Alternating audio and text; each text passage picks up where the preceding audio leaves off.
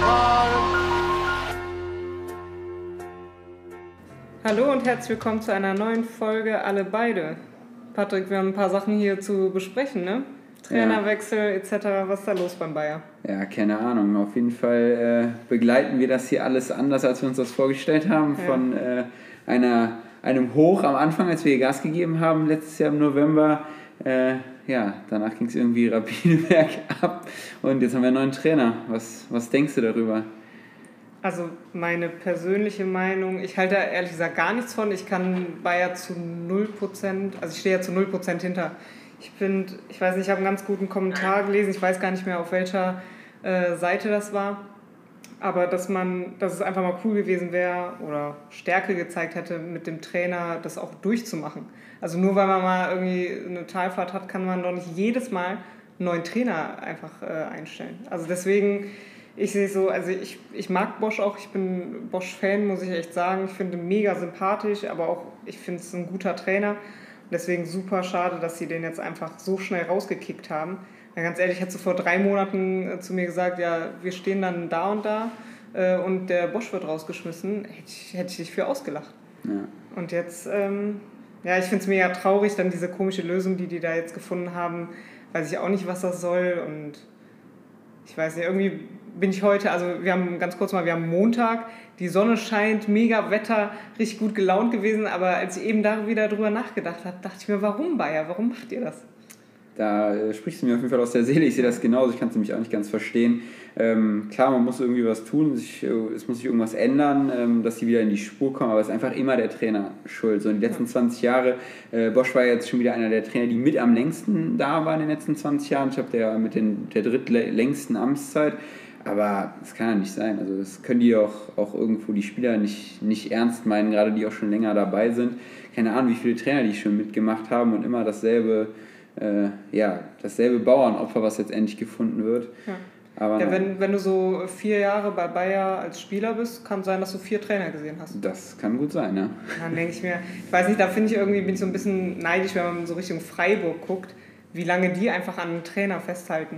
Das seit wie vielen Jahren ist er da? Ich weiß gerade nicht genau. Aber die sind mit dem abgestiegen und aufgestiegen. Und egal welche Platzierung, die halten an den fest.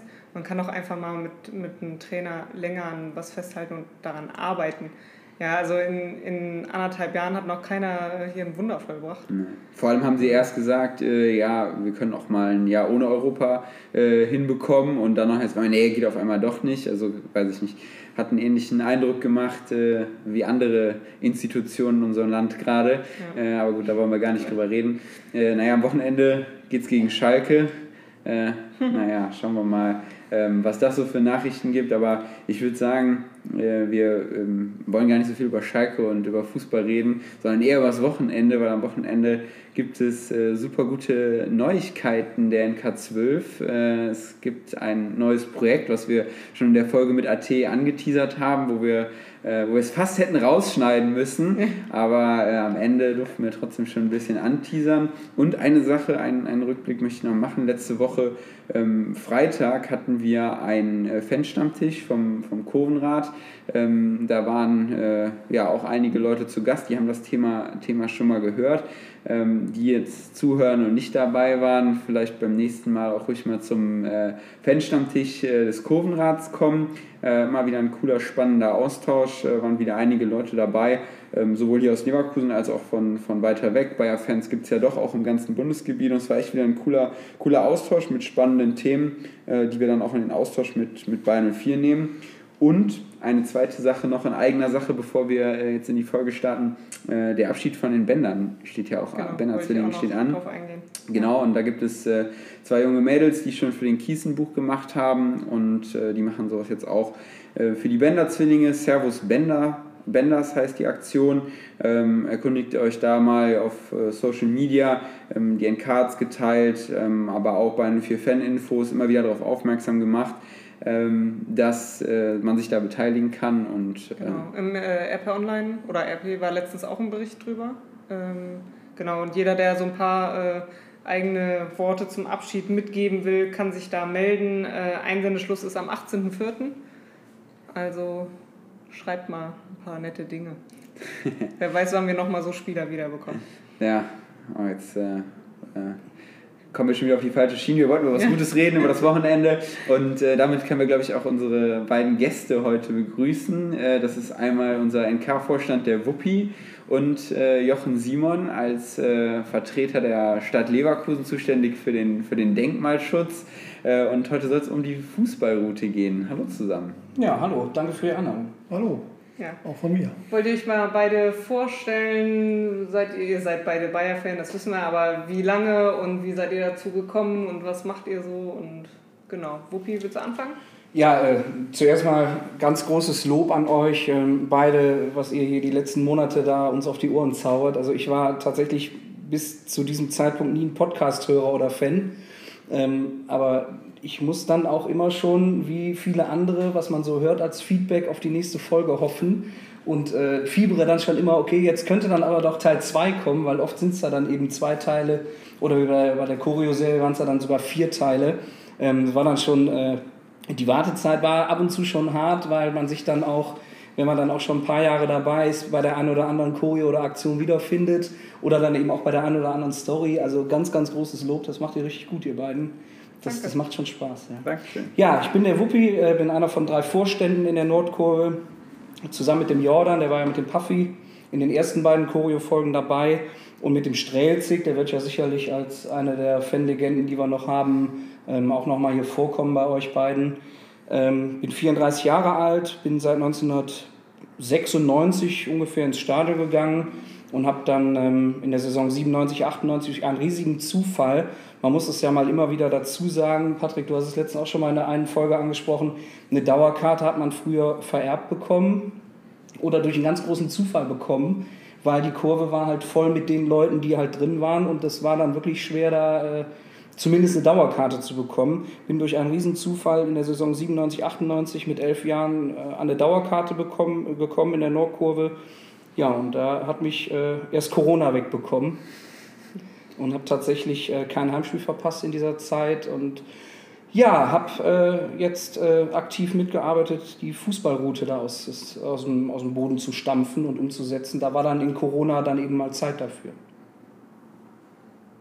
Ja, der zweite hier als Gast, vielen Dank für die Einladung, bin ich, Jochen Simon. Ich bin hauptberuflich jetzt Denkmalpfleger bei der Stadt Leverkusen seit 25 Jahren und bin Bayer-Fan, seit ich klein bin.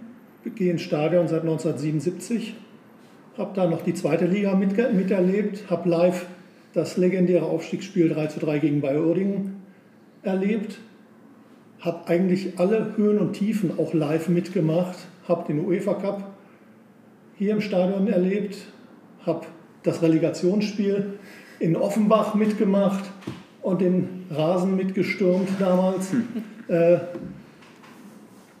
Dann DFB-Pokal, alles dabei gewesen. Natürlich auch das traurige Ding in Unterhaching. Irgendwie alles dabei. Bin leider zwischendurch, nachdem ich Anfang der 80er auch bei den Wölfen gewesen bin, durch Studium und Bundeswehr davor, ein bisschen rausgekommen aus der ganzen Sache, nur noch sporadisch dann eben ins Stadion gekommen, beim Bund durch Schichtdienst in Hamburg. War halt eben nicht immer so, dass man dann am Wochenende hierher kommen konnte. Und ja, irgendwo so vor 15 Jahren hat es mich dann wieder richtig gepackt, habe mir dann wieder die Dauerkarte geholt und seitdem regelmäßig dabei. Und bei den Auswärtsspielen, da ich privat eben auch noch ein paar zeitintensive Hobbys habe, zu den nahen Sachen, also jetzt Düsseldorf, Köln, Gladbach, solche Sachen fährt man eben dann immer wieder hin. Und ja, das ist so ein bisschen Werdegang von mir. Was ich noch nebenbei mache, ich sammle Bayer-Trikots, habe da auch so eine kleinere Sammlung. Trikot-Pins von Bayer, Wimpel, alles Mögliche. Also irgendwo, wo das Kreuz drauf ist, bin ich dabei. Klingt auf jeden Fall interessant. Da hast du wahrscheinlich auch eine schöne Ausstellung, wo man sich wahrscheinlich auch stundenlang altes Zeug angucken kann. Kann man machen bei mir zu Hause. Ja, sehr gut. Ja, ich hätte direkt mal eine Frage an dich, bevor wir in das Thema Fußballroute einsteigen. Was macht man bei der Stadt Leverkusen im Bereich Denkmalschutz? Wie wird man das und was macht man da? Ich habe Architektur studiert und anschließend als zweites Studium noch Denkmalpflege draufgesetzt. habe vorher 7 Jahre in einem Architekturbüro Umplanung von alten Gebäuden und von denkmalgeschützten Gebäuden vornehmlich gemacht und habe mich dann auf eine freie Stelle hier in meiner Heimatstadt Leverkusen beworben und habe es dann irgendwie hingekriegt, dass ich genommen worden bin und mache das seit 25 Jahren mit einem Kollegen zusammen. Wir betreuen im Grunde genommen die Eigentümer von Baudenkmälern, wir stellen unter Schutz, schreiben die Gutachten, wir beraten in Steuerangelegenheiten und so weiter. Also alles, was das gesamte Spektrum der Baudenkmalpflege im Grunde genommen betrifft. Krass, spannend. Spannendes Thema auf jeden Fall. Ja, und weiß nicht, Wuppi, vielleicht kannst du mal erzählen über die Fußballroute. Du hast gesagt, zu Corona-Zeiten kam die Zeit dazu. Wie ist diese Idee entstanden und Fußballroute, was ist das überhaupt? Wir haben jetzt schon Fußballroute gehört, wir haben es mal angeteasert beim AT, aber was ist überhaupt die Fußballroute? Erzähl mal. Also zur Entstehungsgeschichte muss ich ganz untypisch für mich ein bisschen ausholen. Vor 4, 5 Jahren, ja genau, da ist schon wieder Gelächter in der Runde, weil das ist ja, ja... Immer so, vor 4, 5 Jahren hat der Nils, der jetzt in den letzten beiden Choreo-Folgen mit dabei war und der ja eigentlich auch so unser Grafikgott und alles, was so Designs angeht und so, auch für die Nordkurve all die Jahre da immer den Eckert super beerbt hat, gute Sachen da auf die Beine mal eben so stellt, so aus dem FF, hat mich angesprochen und gesagt, hör mal Wuppi, weißt du eigentlich, dass im Stadtpark noch ein Originalpfeiler vom alten Standard am Stadtpark steht? Da habe ich mal so ein bisschen gesponnen und überlegt, Moment mal, es muss ja dann so bis in die 60er da gewesen sein. Was soll da stehen? Ein Pfeiler? Ja, da steht noch ein gezimmerter, gemauerter Pfeiler und da müssen wir was machen. Und dann habe ich erstmal gesagt, ja, okay. Und dann hat er mich ein paar Monate später angesprochen und sagte, und was, mal gucken an diesem Pfeiler? Da hatte ich das schon wieder vergessen, weil ich erstmal dachte, okay, das ist einem dann ja im ersten Moment gar nicht so bewusst. Und habe dann gesagt, ja, aber ich gehe mal gucken. Und dann bin ich dann an den Stadtpark, in die Walter-Nernst-Straße. Und da steht dann da so ein 2 Meter geziegelter Pfeiler, vermutlich seit 1932 bis heute. Steht dann da so rum, neben so einer Hecke, wie man diese städtischen Hecken halt kennt. Und dann kam schon die Idee, lass uns mal was machen, um an dieses Stadion zu erinnern. Heutzutage steht da hauptsächlich das Lise-Meitner-Gymnasium, mit ein paar Sporthallen mittlerweile auch drauf. Lass uns mal was machen, eine Plakette oder was da dran setzen. Ja, was kann man da tun? Wir brauchen einen Experten, der sich mit der Vereinsgeschichte einigermaßen gut auskennt. Natürlich Rüdiger Vollborn, gar keine Frage. Neben der Vereinslegende und Fanbetreuer ist er ja dann ja auch mittlerweile auch offiziell der Vereinsarchivar und macht da eine super Arbeit. Wenn man in der Schwartblut war, der weiß das ja. Lass uns den mal mit ins Boot holen. Ja, und dann kamen wir vor 1,5 Jahren ungefähr, so im Sommer 19, auf die Idee, hör mal, der Jochen, den man immer so hier am Eck kennt, der ist bei der Stadt Leverkusen und macht da was mit Denkmälern. Lass uns doch mal absprechen oder mal fragen, was er dazu so zu sagen hat. Ja, und dann kam auf dem Pfeiler die nächste Idee, dass am Stadtpark mal ein großes Eingangstor stand, beschildert mit Sportvereinigung Bayern für Leverkusen, und einem großen Schild aus den vermutlich 50er Jahren. Das Wappen konnte man da schon so ein bisschen rekapitulieren. Lass uns da mal gucken, wem gehört diese Fläche heutzutage. Vielleicht kann man das so als kleinen Nachbau machen. Und aus diesem kleinen Nachbau, jetzt sind wir schon bei 2 Orten, haben wir uns dann im letzten Sommer zusammengesetzt und überlegt, was haben wir denn noch? Was haben wir denn in der Stadt noch, was es lohnt, aufzuzeigen, was hat sich dort mal abgespielt in der Historie der Bayern 04 Fußballer. Und da sind wir ziemlich schnell dann noch auf den Ort gekommen und jetzt sind wir bei 11 Standorten in der Stadt, die wir mit einer Schautafel, meistens auf einer Stele befestigt, aus Metall, also dann auch schon was Dauerhaftes versehen. Wir haben diese Stelen aufgebaut mit den Schautafeln, um zu sagen, genau hier, wo ihr gerade steht, das sind Orte, wo eine grüne Wiese heute ist, oder das sind Orte, wo heutzutage zum Beispiel die Arbeitsagentur steht in Wiesdorf. Hier hat der Bayer mal Fußball gespielt und teilweise trainiert, teilweise aber auch wirklich Pflichtspiele gemacht. Und um das alles anschaulich darzustellen, haben wir diese 11 Punkte zu der Fußballroute verbunden. Ja, und das ist dann mal ebenso in Corona-Zeiten natürlich leichter, als wenn man alle 3 Tage gefühlt im Stadion ist oder sich vom Fernseher wieder aufregt.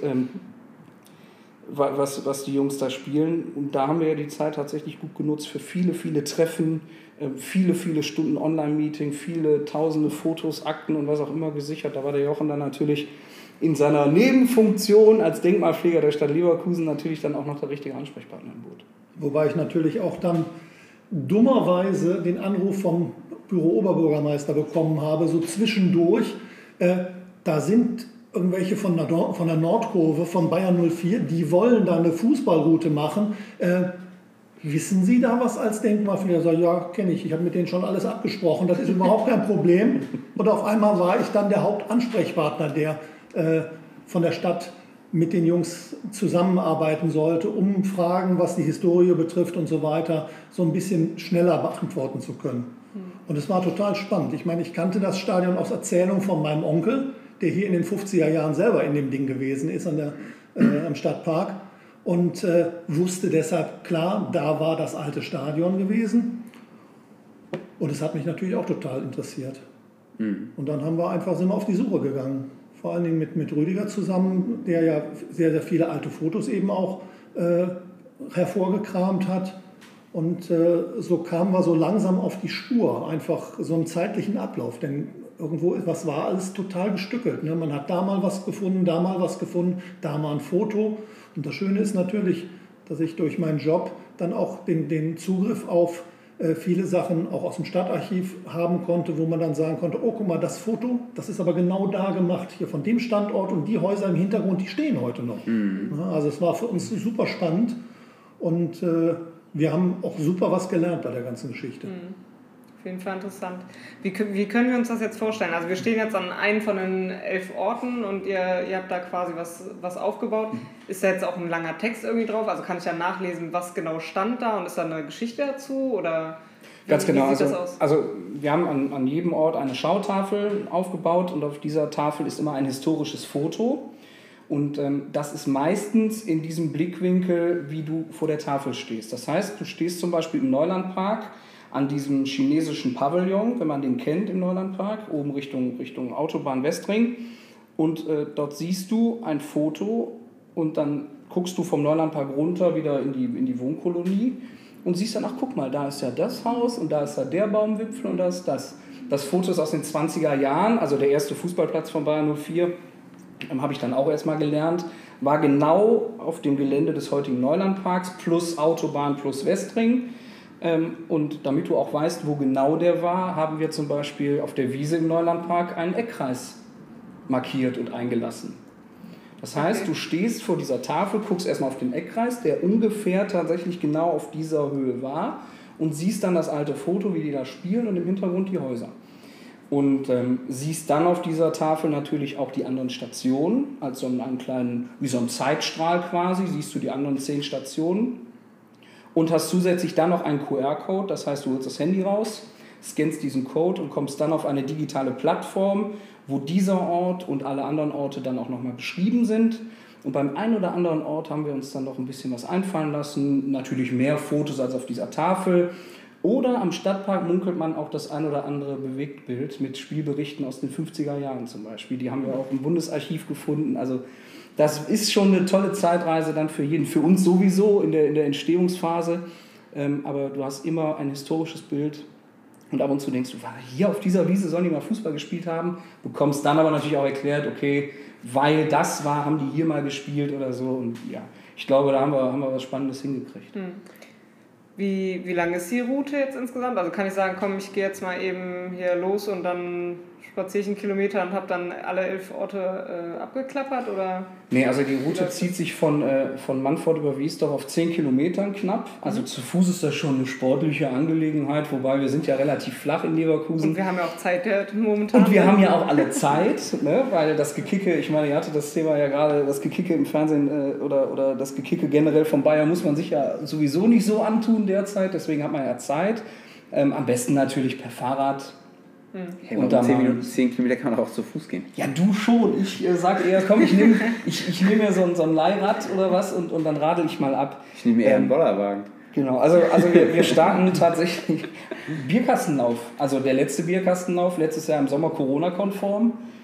mit 100 Teilnehmern. Das ist ja derzeit schon wieder undenkbar in dieser Phase, aber ein Bierkastenlauf über die Fußballroute, sobald es wieder erlaubt ist, da würde ich dann auch nochmal mitgehen. Also so ist es nicht. Wie weit ich dann komme, ist dann das andere. Ja. Wir packen nicht in den Bollerwagen. Hätten wir das vorher gewusst, hätten wir die Route bergab geplant. Genau, ja, mit Rückenwind dann am besten. Ja, wo genau ist der erste Ort? Könnt ihr das schon verraten? Wo ist der erste Ort? Wo geht's los? Oder wie würde auch derjenige, wenn ich jetzt sage, okay, am Sonntag würde ich diese Route gehen, wo würdet ihr empfehlen anzufangen? Also wir haben die Route von Ost nach West aufgebaut, am Manforter Stadion, wo ja heute die Kurt-Ries-Anlage ist vom TSV Bahnhof 4, da ist der erste Ort.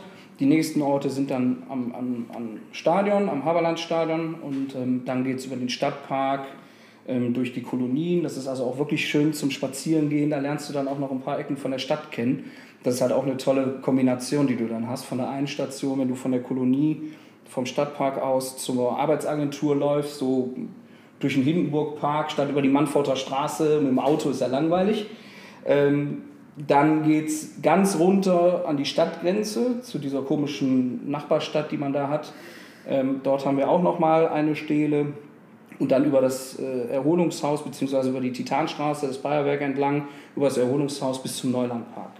Das ist so die Route von Station 1 bis 11, wie wir sie dann eben auch beschildert haben, auch auf den ganzen Publikationen, die man sich runterladen kann oder die dann auch irgendwann mal ausliegen. Das ist so unsere Empfehlung. Und nach der Corona-Zeit werden wir dich dann aber auch gerne führen. Das heißt, wir werden Touren anbieten, entweder mit dem Fahrrad oder dann auch mal für auswärtige Bayer-Fans vor einem Heimspiel morgens früh, wenn die was eher anreisen, auch mal mit dem Bus, dass man mit dem Bus mal diese Route abfährt und dann an den Stationen ab und zu mal aussteigt, wo wir was erzählen. Wir haben da also schon so ein paar Ideen für die Nach-Corona-Zeit quasi. Mhm. Und ist es ein Rundweg oder? Also nein, es ist kein Rundweg. Also wie gesagt, du startest ja in Manfort, das geht dann über Wiesdorf, bis dann hoch in den Neulandpark und dann stehst du am Neulandpark. Und im Idealfall nach so einer Tour geht es dann mit dem Rad eben die Dünne entlang ins Stadion-Eck und dann trinkt man sich noch einen Absacker. Ne? Das ist dann so die Idee. Wichtig war für uns im Grunde genommen die Entscheidung, wir machen es wirklich so, dass man sinnvoll hintereinander die Tour machen kann und nicht den Zeitstrahl wirklich erste Station, zweite Station wirklich zeitlich hintereinander, weil das wäre ein Hin und Her in diesem ganzen Stadtgebiet gewesen. Richtig, ne? Und da haben wir uns dann dagegen entschieden und haben gesagt, ganz klar, wir fangen weit weg an und hören dann den Neulandpark auf und haben dann im Grunde genommen nur noch die Dünn runter bis zum Stadion und dann sind wir wieder da, wo wir hingehören. Mhm. Also das hört sich ja schon nach einem großen Projekt an. Das macht man ja nicht von, ich überlege mir das heute mal und morgen ist es fertig. Wie viele Leute wart ihr so jetzt insgesamt, die daran gearbeitet haben? Seit wann plant ihr das jetzt? Wie lange hat es gedauert? Also wie schon eben gesagt, die ersten Ideen waren im Sommer 19. Also vor 1,5 Jahren waren so die ersten Ideen. Dann haben wir diesen Kreis gehabt mit den 5 Leuten. Der Scholli, Thomas Scholl ist noch dabei, den haben wir gerade nicht in der Aufzählung gehabt. Nils, Rudi Vollborn. Und wir beide quasi, also es war so eine 5er-Gruppe und richtig angefangen zu planen. Ich meine, da steht ja auch immer mehr hinter, wem gehört das Grundstück X, hauptsächlich war es die Stadt, ab und zu sind dann auch noch andere Partner wie die Bayer AG und so weiter im Boot gewesen. Waren es jetzt mit 5 Leuten 9 Monate von das Konzept Rundweg, auch wenn es keiner ist, steht, bis hin zu wir öffnen jetzt. Und deckt es? Also ihr habt gerade gesagt, so die ersten Plätze deckt es ab. Deckt es so die gesamte, also bis heute quasi ab? Oder habt ihr irgendwie gesagt, einen zeitlichen Cut gesetzt, weil wir gesagt haben, okay, nee, das soll jetzt hier nur die Anfangszeit beleuchten? Nö, im Grunde genommen haben wir komplett von Gründung des Vereins, also der Fußballabteilung im Verein, beziehungsweise natürlich auch Erholungshaus als 1904er Fahnenübergabeort, bis zum heutigen Stadion alles dabei. Alle historischen Spielplätze sind da. Also das Highlight ist halt die Örtlichkeit. Ne? Das ist natürlich zeitlich, gehst du natürlich bis heute, wenn du dann am Haberlandstadion am Eingang der Nordkurve stehst, dann ist das natürlich heute. Aber es ist schon eher sozusagen an dem Ort. Also so sah das früher aus, so sieht das heute aus. Natürlich dann wild gesprungen von 1958 und dann bist du bei 1908, aber wir haben zum Beispiel eine Stele, hast du gerade gesagt, Erholungshaus. das Erholungshaus Bayer Kultur heutzutage, da würde man jetzt erst denken, was hat das mit Fußball zu tun? Hinter dem Erholungshaus ist ein großer Park, der ist auch heute noch da. Ja, da haben die zum Beispiel Fußball gespielt. Auch wenn es nur Testspiele waren, also in der ganz frühen Zeit von 1907 angefangen, haben die Fußball da gespielt. Und das Erholungshaus war tatsächlich auch bis 1932 Dusche und Umkleide für die Fußballer. Die wurden also schon zu ganz, ganz frühen Zeiten mit Autos durch Wiesdorf gekarrt. Also das muss man sich mal vorstellen. Autos waren 1908 eine Sensation. Und dann wurden da schwarz-rote Fußballer voller Matsch vom Böttinger Platz, der ganz unten im Süden der Stadt ist, ins Erholungshaus gekarrt, damit die Jungs sich duschen und umziehen konnten. Also es ist ja, und so Geschichten zu erzählen, das war dann so eher der Fokus, als zu sagen, okay, wir machen jetzt so eine Zeitleiste von bis. Mhm. Und diese Geschichten, die du jetzt gerade erzählt hast, die finden sich dann auch in dieser Dokumentation. Das heißt, werden entweder auf der Tafel selber oder auf diesem QR-Code kann man dann die weiteren Infos bekommen. Sowohl als auch. Also wir haben genau den Text, der auf der Tafel ist, haben wir auch auf der Plattform, weil wir natürlich auch den Bayer-Fans, die jetzt zu Hause sitzen oder eben weiter weg außerhalb von Leverkusen wohnen, dass die das eben genau so bereisen können, wie jemand, der es gerade live macht. Achso, also es geht quasi einmal, ich kann die Route abgehen, aber ich kann mir auch digital die Runde abgehen, indem ich mir quasi die Tafeln nacheinander durchlese und noch ein paar Fotos auch zum Ort selber, dann wie er heute aussieht. Also das sehe ich dann auch nochmal, auch wenn ich nicht vor Ort bin. Ja, das war auch der Sinn der Sache im Grunde genommen. Wir wollten vor Ort einen kleinen erläuternden Text haben mit einem historischen Foto und dann eine Internetplattform entwickeln, wo wir immer wieder neue Sachen auch dazustellen können. Alles, was wir vielleicht noch von Anwohnern irgendwann, wenn so eine Sache mal angelaufen ist, bekommen können. Alte Fotos, die wir dann einscannen, die können wir dann alle noch auf diese Plattform draufsetzen. Das heißt also, die Plattform wird im Grunde genommen so eine Sammlung an historischen Fotos, Informationen, auch die Texte können dann wieder erweitert werden, ohne dass wir auf der Stelle irgendwas ändern müssen. Und dann haben wir natürlich eine super, super Sammlung an historischem Material im Internet, das dann jeder abrufen kann. Zur Plattform sei ergänzend gesagt, dass die Plattform heißt Easy Travel. Die ist von Schweizern entwickelt worden. Die haben irgendeinen Millionär als Gönner gehabt, einen Kunst- und Museenliebhaber, der sponsert das. Also es ist für uns wie auch für die Leute, die sich das angucken wollen, kostenlos.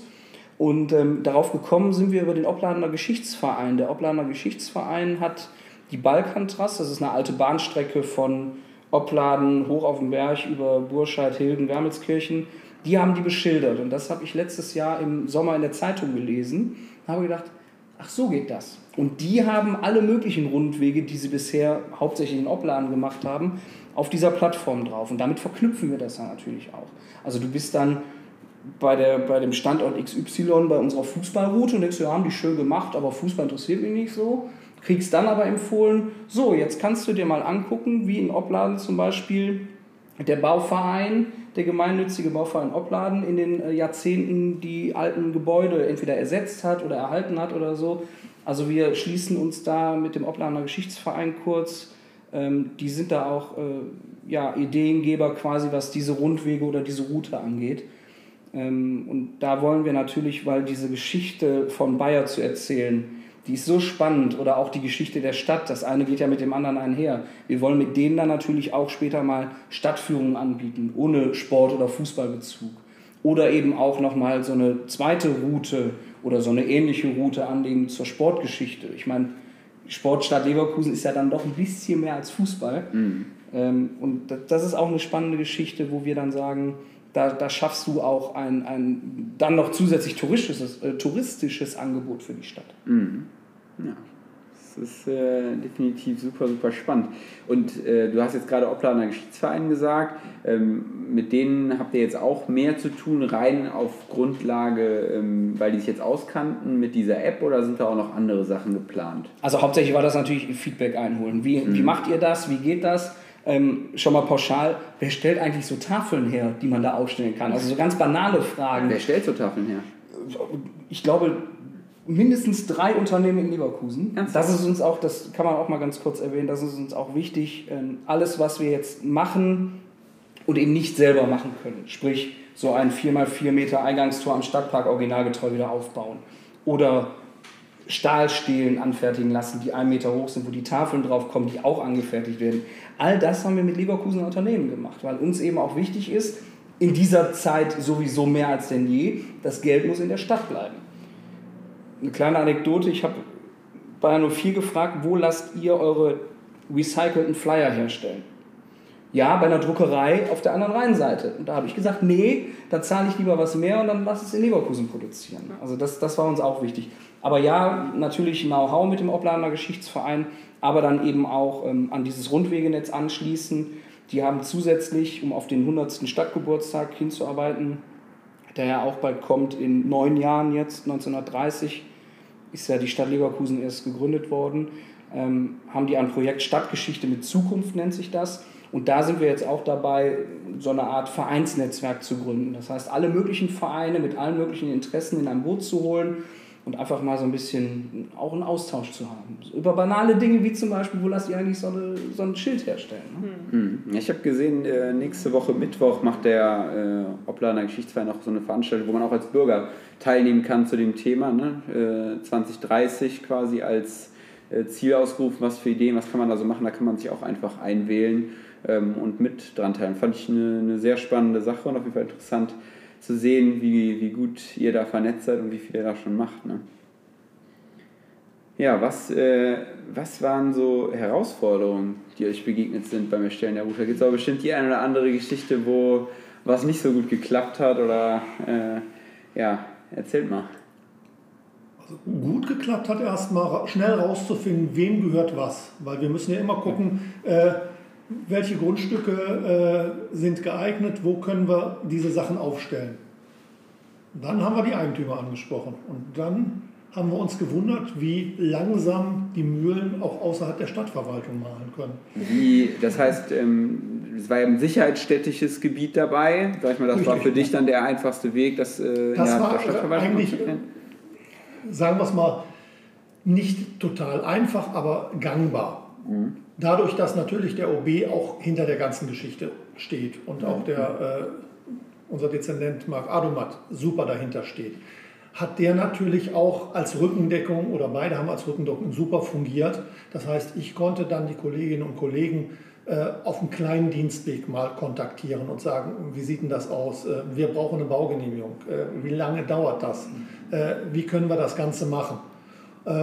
Das hat eigentlich relativ gut dann alles geklappt. Also man musste viel erklären, aber als die dann wussten, worum es ging, funktionierte das ganze System auch. Ich hätte nur nie gedacht, dass außerhalb der Verwaltung der Stadt Leverkusen bei den großen Konzernen die Struktur noch viel, viel haariger ist. Dazu sage ich besser nichts. Warte mal, wo arbeitest du nochmal? Das ist egal. Was war das nochmal? Aber das war ja auch der Punkt, wir sind ganz oben reingegangen. Das heißt, du kippst es oben rein und guckst da mal, was rauskommt. Wir haben ganz früh, da waren noch gar keine Genehmigungen wirklich ausgesprochen, haben wir schon im Opladener Rathaus, dem Sportkulturdezernenten Adomat, diese Idee der Route vorgestellt, die Idee so das und das und das. Und da waren schon die wichtigen Leute dabei, also sprich vom Fachbereich Stadtgrün. Wir wollen da was hinbauen. Ja, da ist aber was. Also da wächst was, da ist irgendwas. Die Stadt haut da ja immer diese Bodendecker dahin, diese 0815-Dinger, die blühen dann einmal und danach sind die nur noch grün oder so. Dürfen wir das wegreißen? So banale Dinge. Oder auch die Bauaufsicht der Stadt. Gut, Denkmalpflege ist auch ein Teil Bauaufsicht. Das war dann auch gut, aber auch da einen Bauantrag stellen, eine Statik berechnen lassen und die auch genehmigen lassen von der Stadt und so. Und das war tatsächlich der Punkt, wo ich gedacht habe, okay, jetzt sind quasi alle Klischees, die ich so in meinem Kopf hatte, gefallen. Weil die Stadt Leverkusen da auch nicht, weil es von oben eine Order war oder ein Befehl war, sondern weil alle möglichen Fachbereiche, die damit zu tun hatten und Genehmigungen ausstellen mussten, sofort alle gesagt haben, ah, das ist ja geil, ich bin ja selber Bayer-Fan oder geil, mein Sohn freut sich darüber oder so. Also das Feedback von den städtischen Mitarbeitern, das war klasse. Und dass man dann natürlich bei Unternehmen im heutigen Camppark auf Strukturen stößt, die wahrscheinlich aus den 70er Jahren sind, haben wir dann auch nicht mitgerechnet. Ja, zumal es ja um die Geschichte von Bayer 04 geht. Also, dass da die Hauptorganisation, also Bayer bzw. die Nachfolgefirmen, egal wie sie jetzt heißen, dass die das Ganze dann viel weniger bejubelt haben als die der Stadt Leverkusen. Das hat uns dann ein bisschen gewundert. Ja, gut, das sind ja auch immer so Probleme von Konzernen. Da gibt es ja nicht den Ansprechpartner, sondern das muss ja durch 1000 Abteilungen laufen. Ne? Mhm. Deswegen ist das ja, wir sind da schon naiv drangegangen, weil wir eigentlich gesagt haben, ihr müsst nicht zahlen. Also es ist ja nicht so, dass wir an eine Bayer- oder Tochterfirma oder was rangegangen sind und gesagt haben, wir würden das gerne machen. Zahlt uns doch mal die 2.000 €, damit eben so ein Wandbild an der Titanstraße von der Gründungskneipe der Fußballer entsteht. Sondern wir haben gesagt, wir würden das gerne dahin machen, dürfen wir das. Mhm. Macht euch über das Geld keinen Kopf, wir bezahlen das erstmal selber als Nordkurve. Wir haben ja auch noch ein kleines Preisgeld, kommen wir ja gleich noch zu, gewonnen, was wir dann einsetzen. Aber der Punkt, dass man sagt, wir würden da gern was machen, ihr müsst euch um nichts kümmern, ihr müsst nur Ja sagen und wir versichern euch, wir machen das mit Fachfirmen. Also da stehen jetzt nicht der Jochen und der Wuppi mit dem Spaten und buddeln mal, sondern wir lassen das wirklich professionell machen. Dass der Fuck nicht alle Türen aufreißt, das hat mich schon überrascht. Mhm. Und waren da auch Privatleute dabei? Wo ist jetzt irgendwie so, weiß ich nicht, irgendwie im Garten war irgendwie der Eckpunkt von einem alten Platz für was hin und das war jetzt gar nicht wahr. Zum Glück nicht. Ne? Da haben wir uns Gott sei Dank irgendwie immer eine Ecke raussuchen können, die dann zur Not der Stadt gehört hat. Also wir haben tatsächlich mit den Liegenschaften an der einen oder anderen Stelle hier Arbeitsagentur, Rentenversicherung unter der Post in Wiesdorf an den Bahngleisen.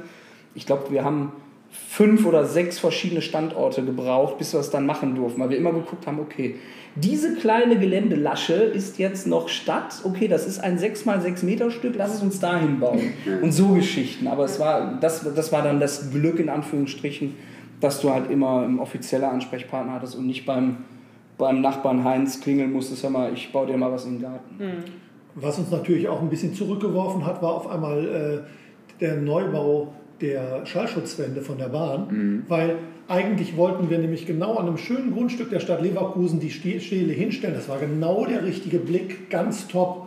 Und auf einmal, just zu dem Zeitpunkt, als wir dann bei der Stadt angerufen haben und gesagt haben, da würden wir sie gerne hinbauen, lag da ein Riesenberg Erdreich und massenweise Baumaterial. Da hat nämlich dann die Bahn angefangen, die alten Schallschutzwände abzureißen und will jetzt im Laufe der nächsten Jahre dann die neuen hinmachen. Und damit war das Ding wieder gestorben. Mhm. Also wieder hinsetzen, wo können wir was Neues machen.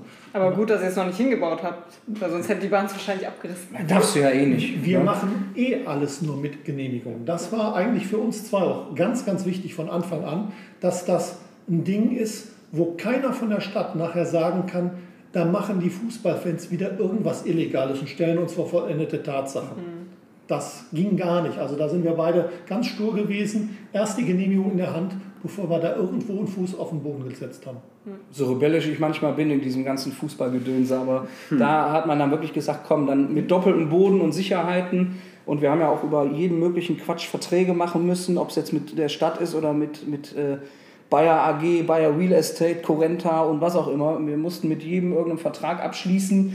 Einige dieser Vertragspartner meinten dann noch 100 € Gebühren in diesen Vertrag zu schreiben. Ja, so in der Art, ihr habt jetzt ja hier uns an die Arbeit gebracht, jetzt zahlt mal 100 € plus Mehrwertsteuer.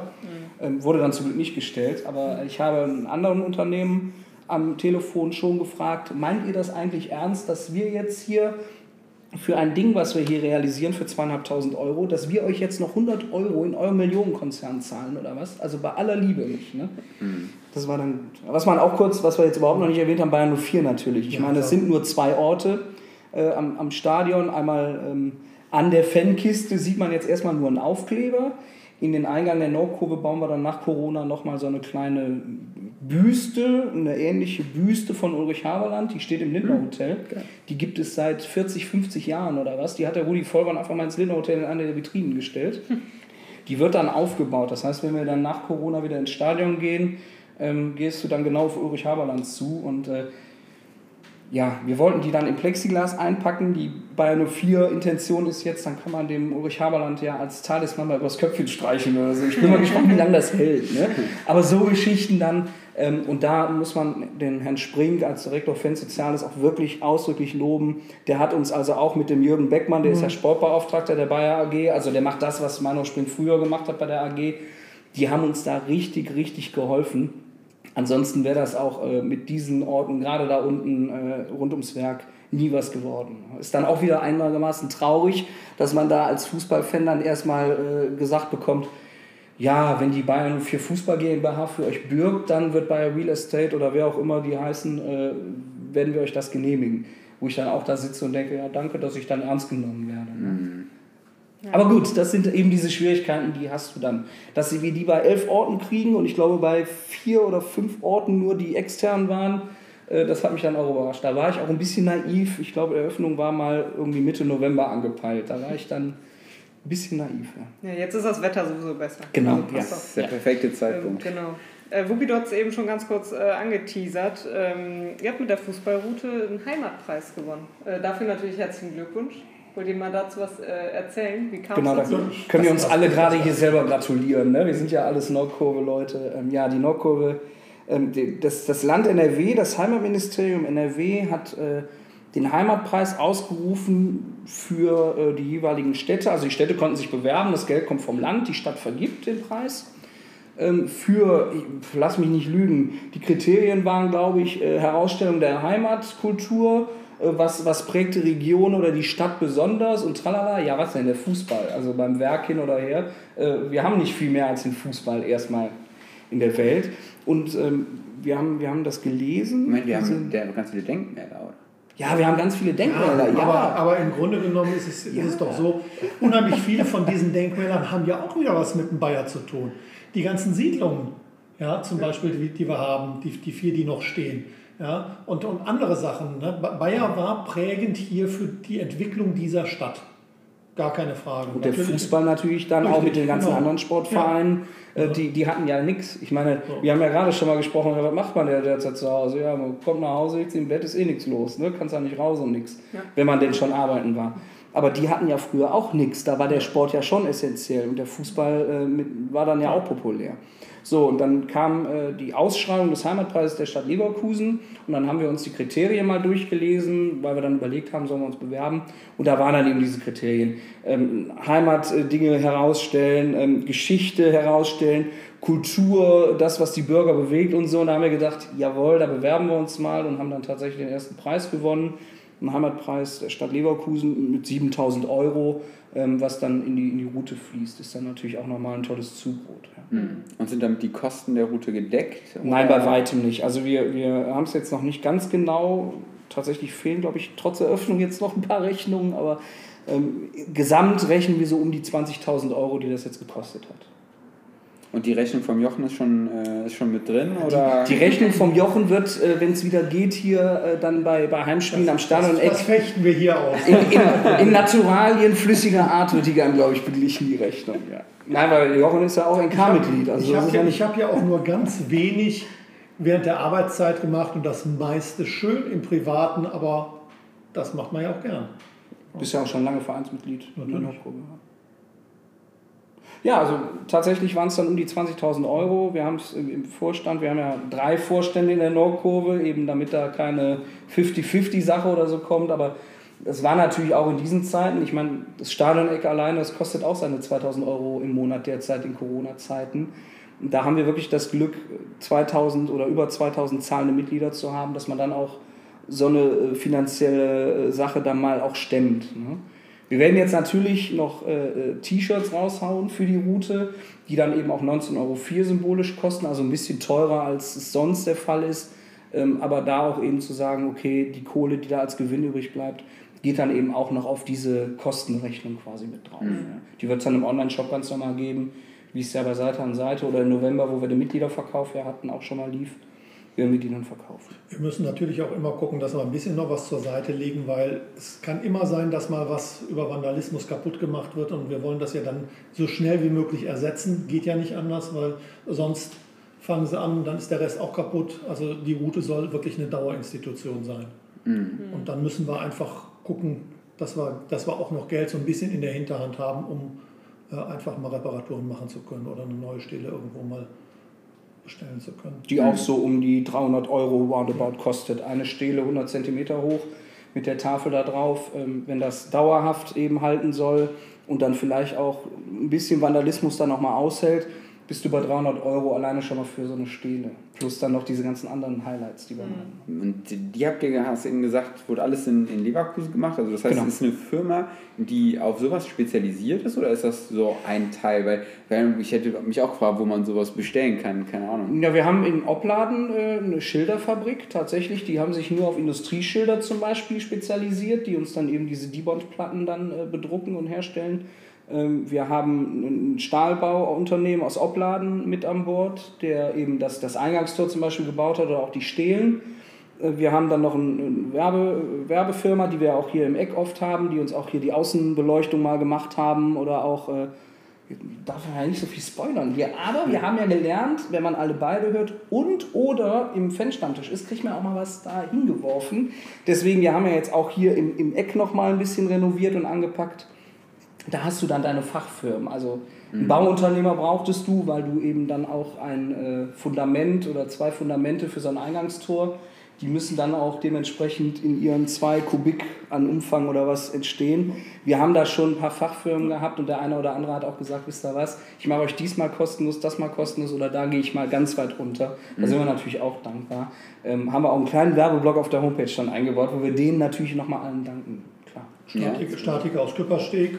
Und als Architekten haben wir dann mich genommen. Ja, ist praktischer gewesen einfach, weil ich ja einfach mit den Kollegen von der Bauaufsicht gesprochen habe, was braucht ihr alles an Informationen in dem Bauantrag?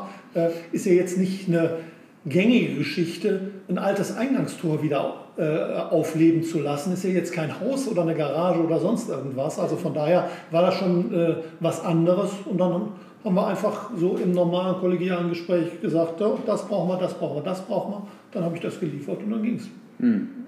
Also von daher war das natürlich auch schon gut. Und ich konnte mit dem Statiker dann auch ein paar Mal sprechen, weil wir haben dann doch die ganze Geschichte ein bisschen umgeplant. Der hatte erst eine andere Statik praktisch für einen anderen Aufbau gemacht. Und dann habe ich dann noch gesagt, Mensch, das ist aber blöd, das können wir doch gar nicht so richtig aufrichten. Ne? Der wollte da zwar optisch das gleiche, aber dann ganz anders. Und dann habe ich gesagt, nee, da müssen wir mehrere Teile draus machen, die müssen aufeinander geschraubt werden. Ja, kein Problem, hättest du das gleich gesagt. Ne? Zack, und dann hat er das dann nochmal neu gerechnet und dann hatten wir die Statik, die brauchten wir dann für die Baugenehmigung. Aber es hat irgendwie dann alles so ineinander gegriffen und gut geklappt. Ich bin auf jeden Fall mega gespannt. Also sobald hier alles offiziell ist, gehe ich mal los und ziehe mir meine Wanderschuhe an, würde ich sagen. Ja, auf jeden Fall. Das ist eine mega geile Sache. Ich finde auch bezeichnend, wie gut die Zusammenarbeit hier zwischen euch beiden. Ihr harmoniert bei dem Thema und das ist irgendwie auch symbolisch für die Arbeit, die jetzt mit der Stadt hier gemacht wurde. Das ist einfach, ja, schon... Ja, Sommer 2019 irgendwo die Idee geboren, aber trotzdem, ne, alles mit den Anträgen und so. Wenn man sonst mitbekommt, wenn andere Leute ein Haus bauen und wollen irgendwie noch einen Anbau oder eine Garage, was das immer für ein Akt ist irgendwo. Und ihr habt das ja schon in relativ kurzer Zeit auf die Beine gestellt. Und ich bin echt super gespannt und das ist ein unfassbar spannendes Thema. Ja. Habt ihr noch irgendwelche Sachen zu ergänzen, zu erzählen, was ihr loswerden wollt? Irgendwelche coolen Stories, irgendwas, was die Leute interessieren könnte, wo man auf jeden Fall darauf achten soll oder irgendwelche Highlights? Ich weiß gar nicht, warum du jetzt abwinkst. Naja, ich weiß, wenn du so lachst, dann weiß ich schon wieder ungefähr, was dann es gibt überhaupt keine Geschichten von mir jetzt. Ja, das ist es ja eben. Das ist irgendwie total langweilig. Also wir haben das geplant, umgesetzt, sind jetzt einige Male durch die Stadt gefahren, um das eben auch in Eigenleistung, haben wir ja auch ein bisschen was gemacht, zu machen.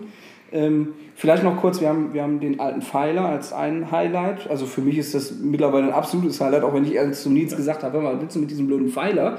Dann eben diesen 4x4 Meter Nachbau dieses Eingangstores. Wir haben an der Titanstraße, an der Werksmauer, erinnern wir an den Wiesdorfer Hof. Das war ja die Gründungskneipe oder das Gründungslokal der Fußballer, weiß ja auch. Kneipe hieß das damals nicht, genau. Das war eine Gaststätte mit Saal. Mit Saal, in diesem Saal wurde dann auch noch geübt und so weiter, aber ich will auch nicht zu viel erzählen, denn das müsst ihr alles nachlesen und selber erfahren. Nachgehen. Und in der Beamtenkolonie, ganz unten im Süden, haben wir auch noch einen großen Fußballer mit einem Originaltrikot von 1907 dargestellt. Das ist also tatsächlich ein lebenshoher Fußballer mit 1 Meter, was waren die früher, 70 oder so? 70 so. Mit einer großen schwarz-roten Fahne, der wird da auf der Wiese drapiert als Hingucker. Also wir haben uns dann schon ein bisschen was einfallen lassen. Ist jetzt nicht immer nur so, dass du auf irgendein langweiliges Schwarz-Weiß-Foto mit Text guckst, sondern wir haben dann schon gesagt, ach guck mal, wie können wir den Leuten dann nochmal so einen Aha-Effekt wie mit dem Eckkreis im Neulandpark oder was hinlegen. Also so ein paar optische Highlights gibt es dann noch. Ja. Und zu tun haben wir auch noch, weil wir müssen noch Plakate aufhängen, wir müssen noch zwei Stelen aufbauen, wir müssen noch ein paar Schilder kleben. Genau, es ist jetzt nicht so, dass wir bis zur Eröffnung irgendwo nichts tun. Genau, wenn ihr im Monat April diese Route bereist und ihr verfahrt euch mal mit dem Fahrrad oder ihr beiden, ihr seid ja Läufer, ihr verlauft euch mal, dann müsst ihr mal so ein bisschen an die Laternen gucken, denn wir haben der Route entlang, quer durch die Stadt, überall, wie so Wahlplakate, wie man das vom Wahlkampf von den Politikern kennt, durften wir also auch auf dem Dankeschön an die Stadt Leverkusen auf dem ganz kurzen Dienstweg, durften wir jetzt also fast 30 Laternen in der Stadt schmücken. Das ist einmal natürlich ein Erkennungszeichen, aha, hier geht die Route lang, und andererseits ist es natürlich Werbung für uns. Mhm. Da hängen dann also ganz große A0-Doppelplakate wie beim Wahlkampf, und dann sieht auch man mit so tollen Bildern wie bei den. Nein, das ist dann das Bild, was also von dir? Von euch beiden. Ja. Genau, wählt Wuppi, Liste 04 oder so. Ja, nee, aber. Ich werde dann sein Referent, wenn er dann mal Oberbürgermeister wird. Ja, aber dann müsste ich ja aus meinem schönen bergischen Land in das schöne, aber nicht ganz so schöne Leverkusen ziehen. Im Vergleich. Ich bin da schon. Ich komme ja ursprünglich aus Wuppertal, deswegen ja Wuppi. Und ich bin da im Grünen auf den Bergen groß geworden, und hier im Flachland ist es ja auch schön, aber ich habe keinen Schnee hier. Ja? Ich habe keine LKWs vor der Haustür, wenn die A1 mal wieder gesperrt ist. Das würde mir alles fehlen, wenn ich an Leverkusen ziehe. Nein, also man kann auch... Mach doch eine Fußballroute in Bergisch. Ja, aber da gibt es ja keinen Fußball. Ja, eben. Das ist ein Tor muss man immer stellen. Das ist das Problem. Ja. Also, da habe ich es ja besser. Ja. Vor schönen 57 Jahren hier in Leverkusen, im Juppes noch geboren, das übrigens ja auch abgerissen wird jetzt. Ne? Und irgendwann hat mir mal einer gesagt, du wirst auch hier tot über den Zaun hängen. Ich komme hier einfach nicht raus. Aber lass uns bitte erst die Route fertig aufbauen. Ja? Und danach können wir Ja, sehr gut. Ich glaube, das war jetzt ein gutes Schlusswort und auch gut am Ende nochmal so ein paar Teaser und Highlights zu hören. Danke euch beiden. Du hebst den Finger. Allerletztes tatsächlich, was wir eben schon mal kurz angeschnitten haben, aber tatsächlich, wenn irgendeiner sagt, der Opa hat noch ein altes Foto. Und wir reden jetzt nicht von, der war 1995 im Stadion, sondern wir reden schon von der Epoche 80er bis runter Jahrhundertwende. Wenn irgendeiner noch alte Dinge am Dachgeschoss hat oder was auch immer.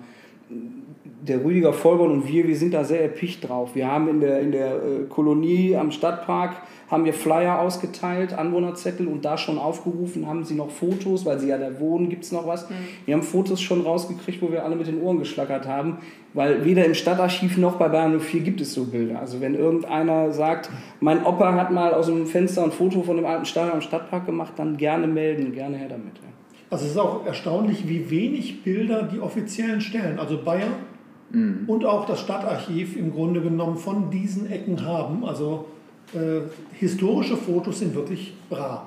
Ja, der Rudi kann da ja auch ein Lied von singen, was der ja schon alleine in den letzten Jahren an Bildern ausgegraben hat, in welchen Ecken der auf einmal noch alte Kellerräume gefunden hat und da Bilder gefunden hat. Das ist Wahnsinn. Aber ja, den Aufruf, den haben wir ja auch in den Choreo-Folgen immer wieder geteilt. Wir haben auch geile Bilder bekommen, die vorher so noch nicht bekannt waren. Also gerne auch Bilder, sag ich mal, fanseitig ab den 80ern an allebeide@nk12.de, und gerne auch, wir vermitteln auch gerne an Wuppi und an Jochen und an den Rudi, was alte Bilder von 1980 bis Jahrhundertwende angeht. Gerne alles zuschicken.